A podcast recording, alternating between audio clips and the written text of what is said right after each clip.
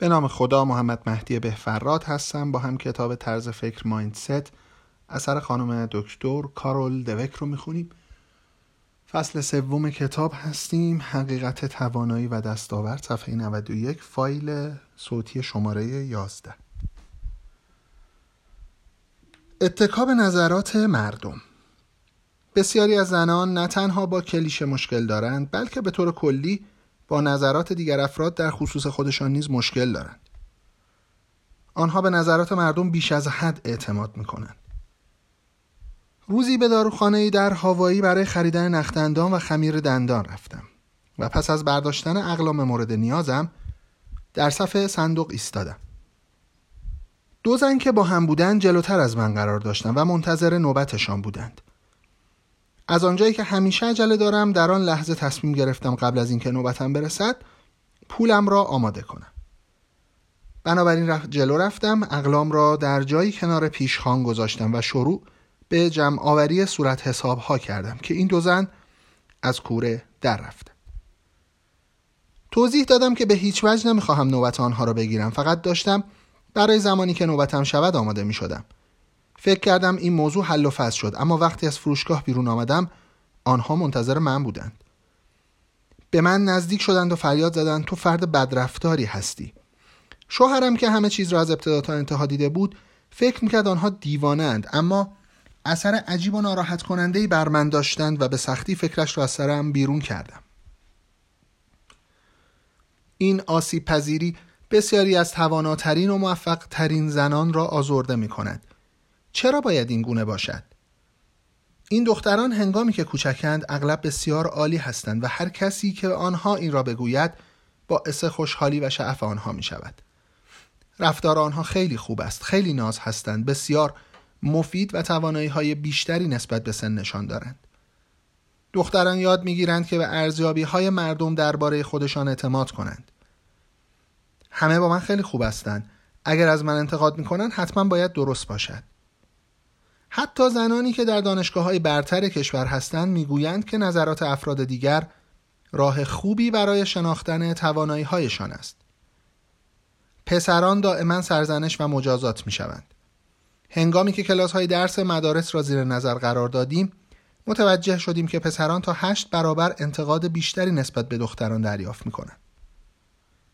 پسران نیز به طور مداوم یکدیگر را نامرتب و کثیف و کودن خطاب می‌کنند. ارزیابی ها مقدار زیادی از قدرت آنها را کاهش می دهند. یکی از دوستان آقا زمانی مرا شلخته خطاب کرد.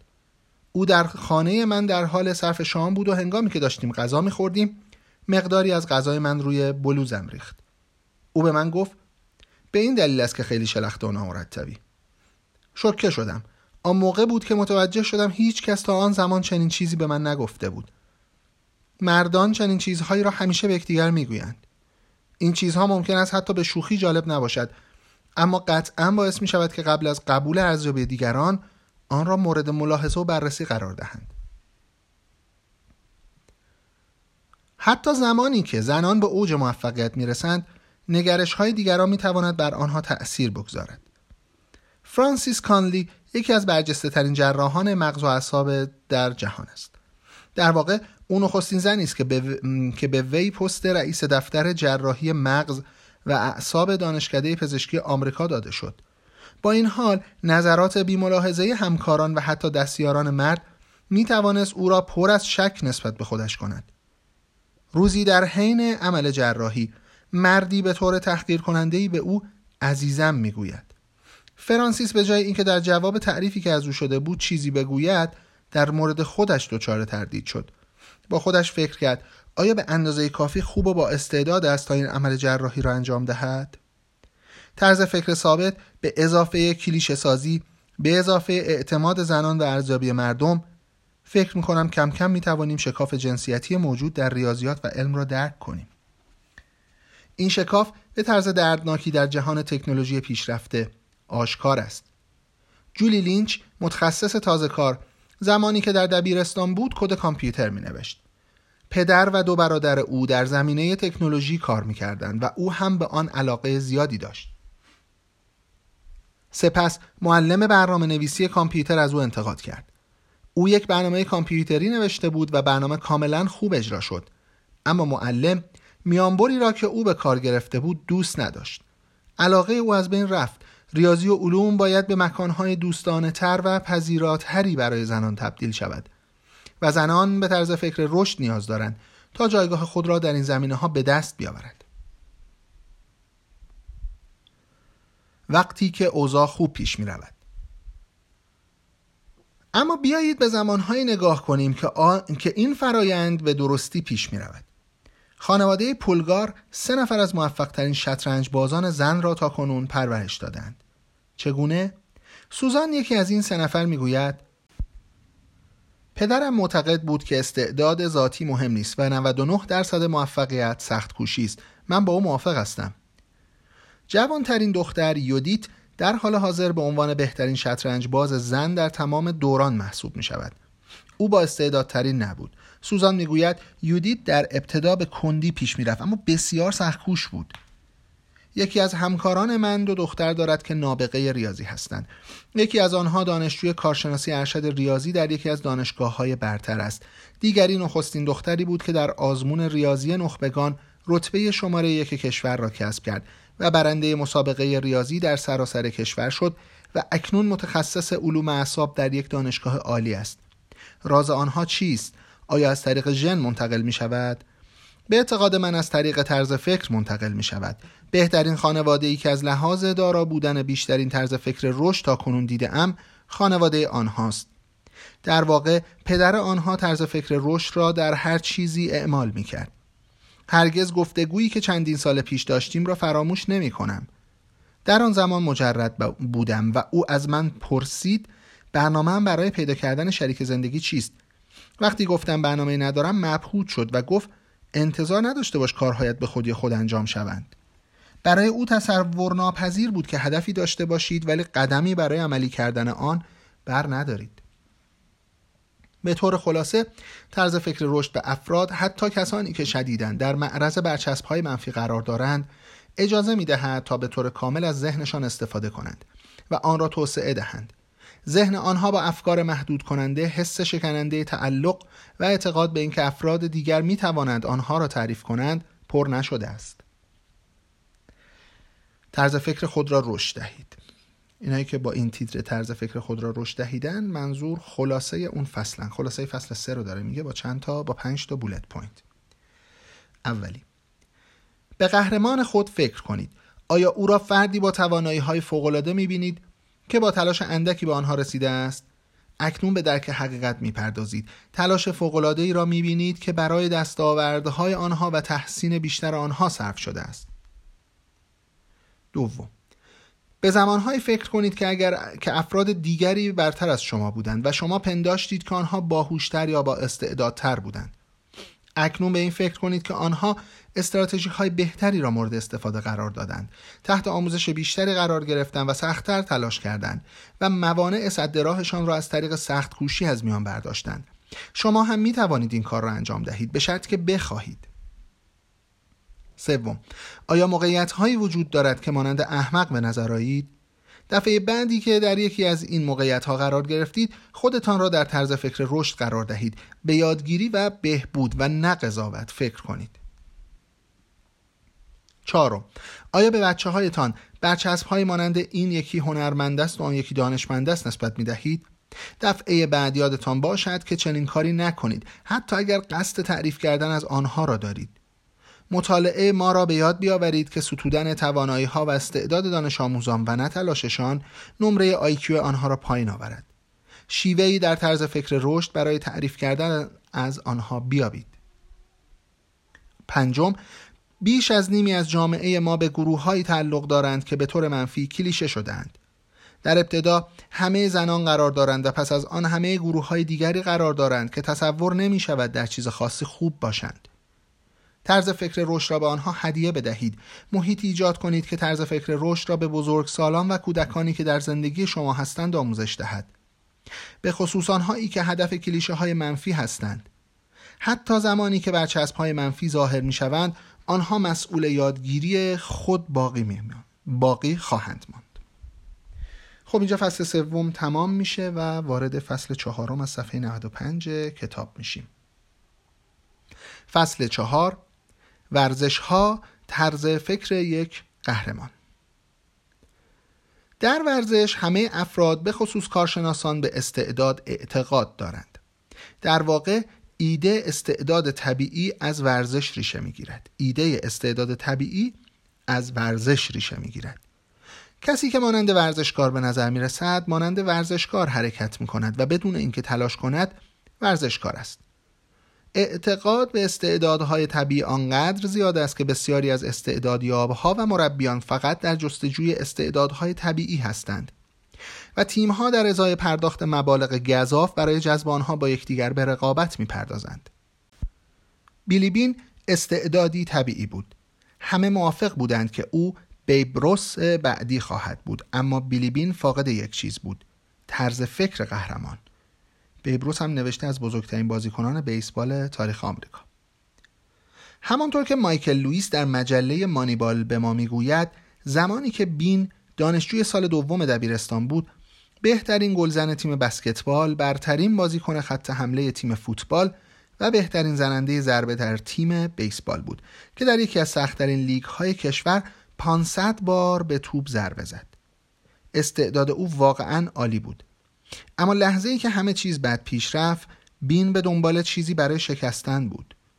این امر صرفاً به این دلیل نبود که دوست نداشت شکست بخورد، انگار نمی‌دانست چگونه شکست بخورد. همانطور که در بیسبال از لیگ‌های کوچک به لیگ‌های بزرگ منتقل می‌شد، همه چیز بدتر و بدتر می‌شد. قرار گرفتن در موقعیت بتینگ برای او به کابوس تبدیل شد. زمان دیگری برای تحقیر شدن بود و با هر بتینگ ناموفق، امیدوارم بتینگو درست بگم، خیلی بیسبالو نمیشناسم، و با هر بتینگ ناموفق از لحاظ روحی در هم میشکست. همانطور که یک استعدادیاب گفت، بیلی بر این باور بود که هرگز نباید اشتباه کند. این جمله برایتان آشنا به نظر نمیرسد؟ آیا بین سعی میکرد که مشکلاتش را به شیوه‌های سازنده‌ای رفع کند؟ نه، البته که نه، چرا که این داستانی از طرز فکر ثابت است. استعداد طبیعی نیازی به تلاش ندارد. تلاش برای افرادی است که از مواهب کمتری برخوردارند. فردی که استعداد طبیعی دارد درخواست کمک نمی کند، چرا که این پذیرش ضعف است. به طور خلاصه، فردی با استعداد طبیعی نواقص خودش را تجزیه و تحلیل نکرده و آنها را با تمرین رفع نمی کند. خود فکر نقص و کاستی وحشتناک است. با غرق شدن در طرز فکر ثابت، بین به دام استعداد عالی خودش افتاد. بین به عنوان بازیکن هرگز از طرز فکر ثابت رهایی نیافت، اما به عنوان مدیر فوق‌العاده موفق لیگ برتر این کار را انجام داد. چگونه این اتفاق افتاد؟ بازیکن دیگری به نام لنی داکسترا، بله، لنی داکسترا وجود داشت که کنار بین در میان جوانان و بزرگسالان بازی و زندگی میکرد. داکسترا ذره‌ای از مواهب فیزیکی یا توانایی طبیعی بین را نداشت، اما بین با احترام به او نگاه میکرد. همانطور که بین بعدها توضیح داد، او هیچ ترسی از شکست نداشت و من برعکس او بودم. بین در ادامه میگوید: کم کم درک کردم که بازیکن بیسبال چگونه باید باشد و میدیدم که آنگونه نبودم، اما لنی بود. زمانی که نگاه کرد، گوش داد و عمیقاً فکر کرد، برای او روشن شد که طرز فکر مهمتر از استعداد بود و چندی پس از آن به عنوان بخشی از گروهی که در شیوه اساساً جدید استعدادیابی و مدیریت پیشگام بودند، به این باور رسید که دورهای امتیازگیری که مهمترین بخش بیسبال است، بیشتر به شیوه نگرش مربوط می شود، نه به استعداد. با داشتن این بینش، بین به عنوان مدیر کل اوکلند اتلتیکس در سال 2002 تیمش را به 103 پیروزی در یک فصل رساند. برنده مسابقات قهرمانی شد و رکورد پیروزی‌های متوالی را در لیگ آمریکا شکست. این در حالی بود که مجموع حقوق بازیکنانش از همه تیم‌های لیگ به جز یک تیم کمتر بود. آنها استعداد نخریدند، طرز فکر خریدند. ایده استعداد طبیعی گاهی اوقات قابل رؤیت است، گاهی هم نه. مواهب فیزیکی مانند استعدادهای فکری نیستند. آنها قابل رؤیت هستند. اندازه، فرم بدن، چابکی، همه قابل مشاهده هستند. تمرین و آموزش نیز قابل مشاهده است و نتایج قابل مشاهده ای تولید می کنند. ممکن است فکر کنید که این امر برخلاف ایده اسطوره‌ای با استعداد طبیعی است. می توانید ماگزی بوگز را با قد 160 سانتیمتری را ببینید که در بازی بسکتبال NBA بازی می کرد و داک فلوتی بازیکن خط حمله ریزجثه‌ای را ببینید که برای تیم نیو انگلند پتریوتس و سندیگو بازی کرده است. می توانید پیتگری بازیکن بیسبال را ببینید که یک بازو داشت و به لیگ‌های برتر راه پیدا کرد. به بن هوگان، یکی از بزرگترین گلف بازان همه دوران، بنگرید که دچار آسیب دیدگی‌های بدنی زیادی بود.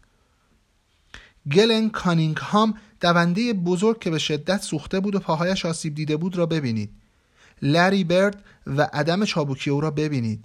می توانید افراد ریز جثه یا فاقد استعداد خدادادی یا حتی معلول را مشاهده کنید که موفق شدند و همین طور نمونه‌هایی را ببینید که استعدادهای خداگونه داشتند ولی موفق نشدند. آیا همه این نمونه‌ها بیانگر چیزی نیست؟